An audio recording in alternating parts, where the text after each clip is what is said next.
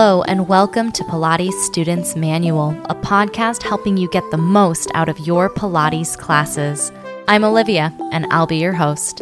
Join the conversation and share your thoughts on Instagram at Pilates Students Manual. You can support the podcast by visiting buymeacoffee.com slash Olivia Podcasts. Let's learn something new.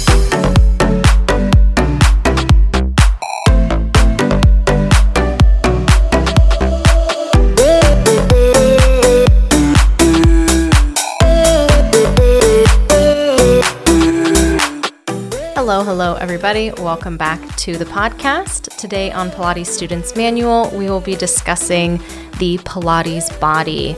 Namely, what is a Pilates body? How do you get a Pilates body? Is it important to have a Pilates body if you do Pilates? And other questions related to this amorphous idea of the Pilates body.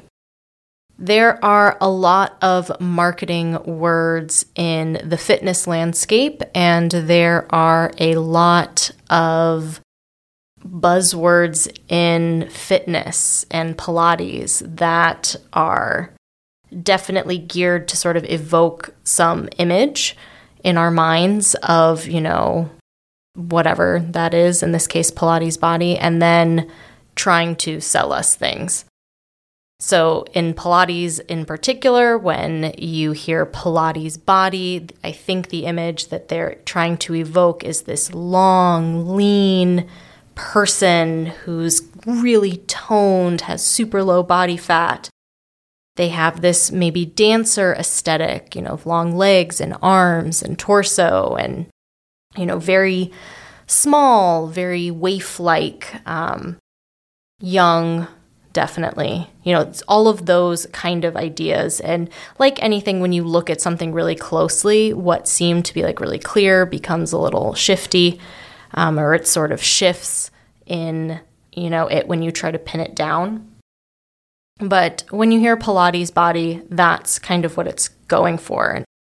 So, not all marketing in Pilates or fitness is like this, but this is definitely marketing that is aimed at um, making you feel like that's what you want or that's a good thing to be or that your body is not a Pilates body. You have to get a Pilates body. And if you give this whatever money, then that'll happen for you, right? And it kind of creates two separate thoughts that you are going to look like this. You're going to have a Pilates body if you do Pilates, but also that you can't do Pilates unless you already look like this, which is kind of that exclusivity and, you know, you can't sit with us mentality.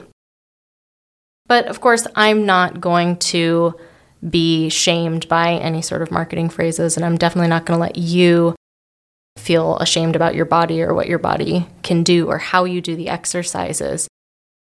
So here's the long and short of it. If you do Pilates, you have a Pilates body.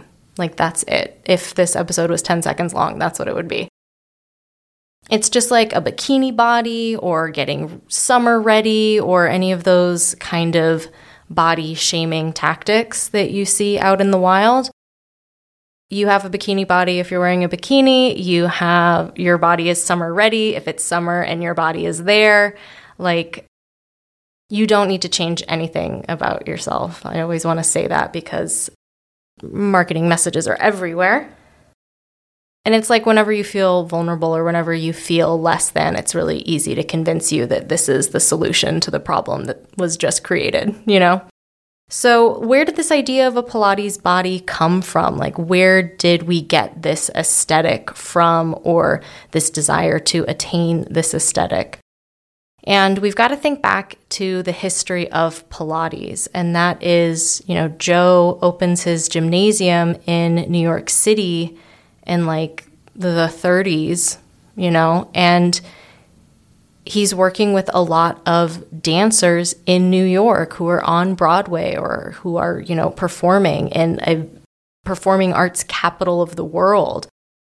So, a lot of the pictures, the archival footage of people doing Pilates, also the people who then became the next generation of teachers, they have this dancer aesthetic, they have this dancer training. And there is a lot about dance that has to do with the shape and what it looks like. It's, you know, that visual, uh, it should look like this. And so a lot of that came over and crossed over into Pilates because when you're a Pilates teacher, you always teach from your experience. And so when you're working with dancers and you're a dancer, you're going to use dance phrases. You're going to, you know, look at this dancer ideal. And there's not a lot of diversity in that ideal. It tends to be very narrow. I think there's also something about, you know, Pilates being very trendy and popular and kind of hip right now, which I mean, awesome. I would love more people to do Pilates. Like, I'm very glad that it's popular. And whenever something is trendy and it starts trending on social media, the algorithms of YouTube and TikTok and Instagram also really favor and promote certain body types. And it is very easy to see one type of body doing Pilates or demonstrating Pilates, and you're seeing Pilates, but it's only on this one size person. And there's, you know, something about your trainer being really fit when you're at the gym that this sort of unconscious, like, oh, well, they look good, you know, whatever good is, then, you know, I want to look like that, so I'm going to work with them. There's also an exclusivity, you know, I don't know if I can do it. Like, I don't know if, you know, I would fit in in these places. And that's kind of like the mythos, you know, like that's this Pilates body. And that's not, you know, researched history, but that's what I'm thinking about in terms of like where did this one, you know, physical f- shape be this Pilates body? When did this become something? But here's the deal and that is strength doesn't look one way, flexibility doesn't look one way, coordination doesn't have just one look. And what I'm going to dive into after the break is a reality television show that I recently watched about trying to find the perfect body. And this wasn't a Pilates body, this was the perfect body, like the strongest body and what we in the Pilates land might learn a little bit from this random reality show I saw on Netflix. That's coming up next.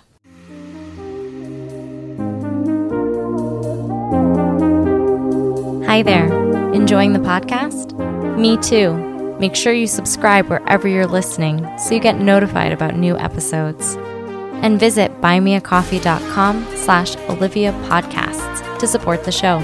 There you can make a one time donation or become a member with a donation of as little as $5 a month. Members get some awesome perks, including a shout out in the next episode, a monthly newsletter, a monthly Zoom call with me, and more. You can also visit links.oliviabioni.com slash affiliates and check out some sweet deals on products I use and love. Now back to the show.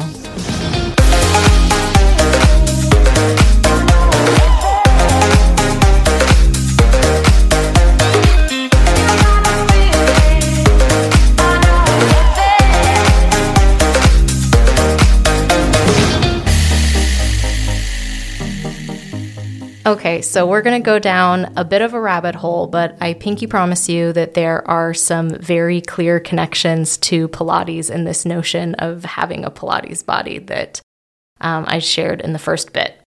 So there was a reality show called Physical 100.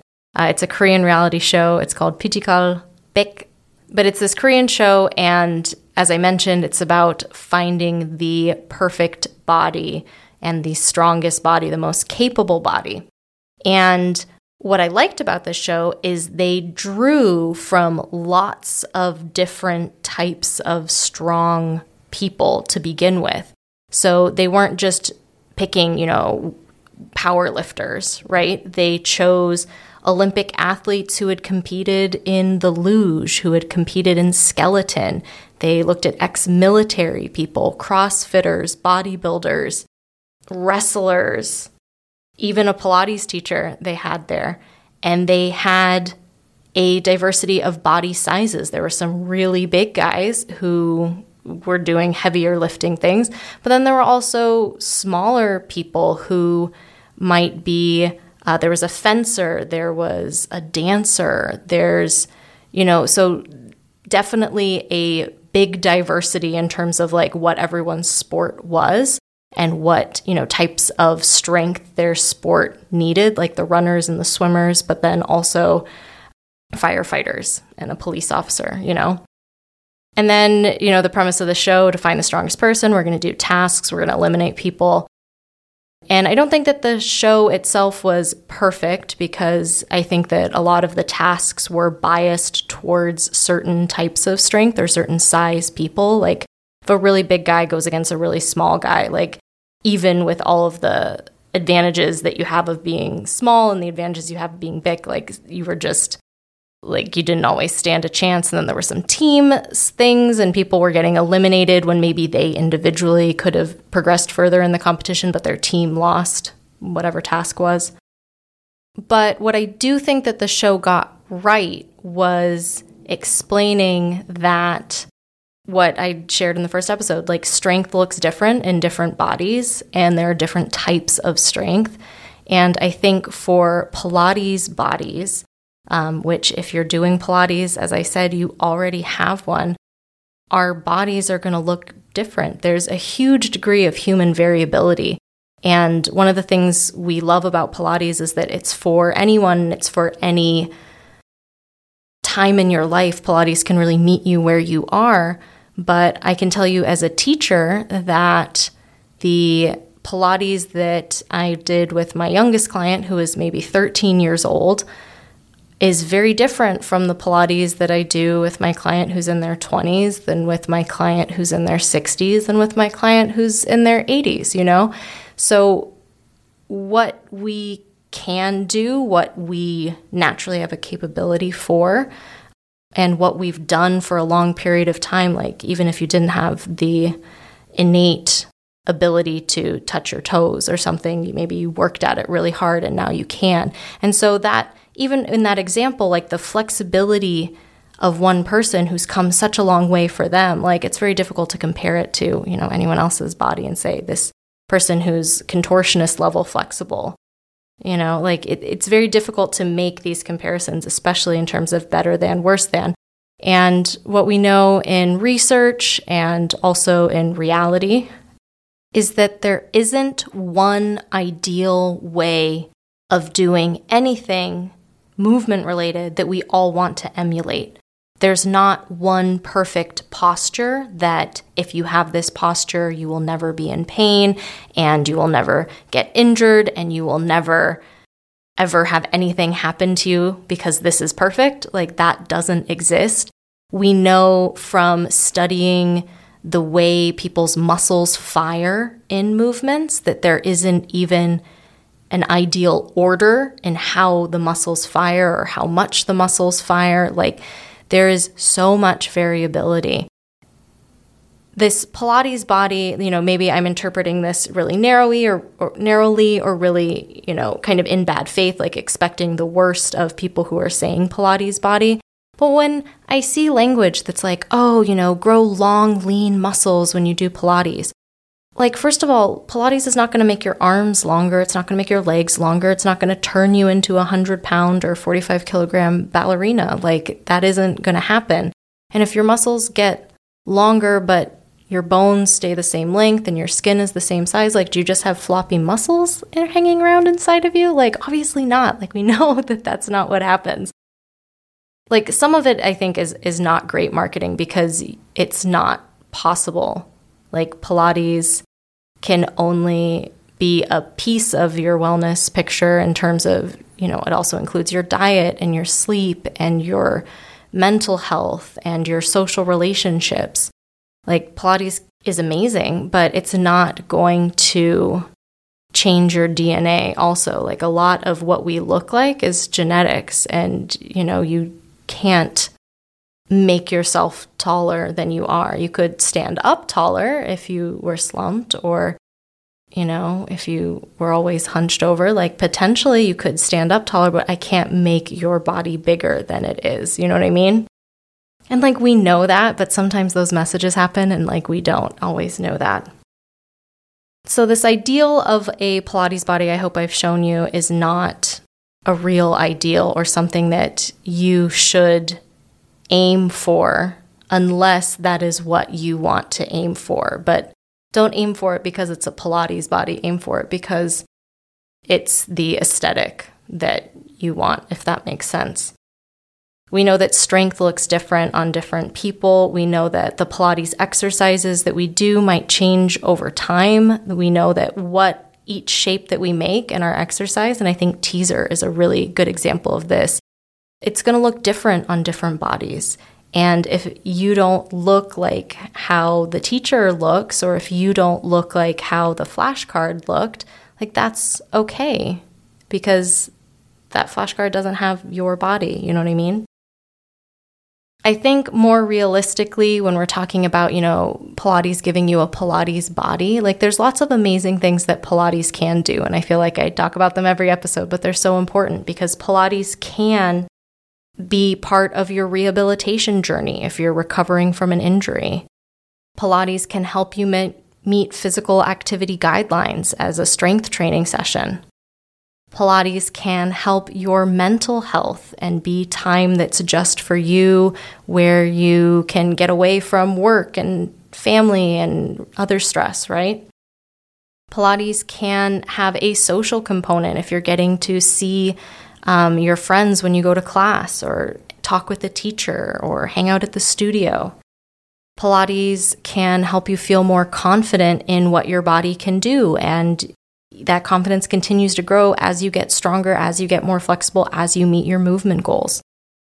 Pilates can be part of a weight loss plan if that's what's important to you along with diet and you know other factors but it can definitely be a piece of that if that's your goal but the big thing and what it comes down to is that I'm a teacher and I've had clients who are teenagers all the way through their 80s and there is no one Pilates body. And I would never tell a client or anyone who was in class with me that I wanted them to look a certain way or they couldn't do Pilates unless they look this way.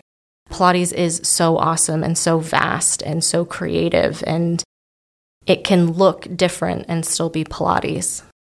In conclusion, let's redefine Pilates body to be the body of someone who does Pilates instead of some very narrow physical aesthetic ideal. Really big thank you to all of the supporters and members of the podcast. Thank you so much for being part of this project, and thank you so much for uh, reaching out on that Buy Me a Coffee page. Really big shout out to the newest members and supporters Allie, Gina, Julie, Tina, and Jeanette. I really appreciate you. I can't wait to meet you at our coffee chat happening soon. Um, if you want to be a part of this project and if you want to hang out with me and ask your burning Pilates questions, head over to that Buy Me a Coffee page and join. I hope you have a great couple of weeks, and I'll talk to you again soon.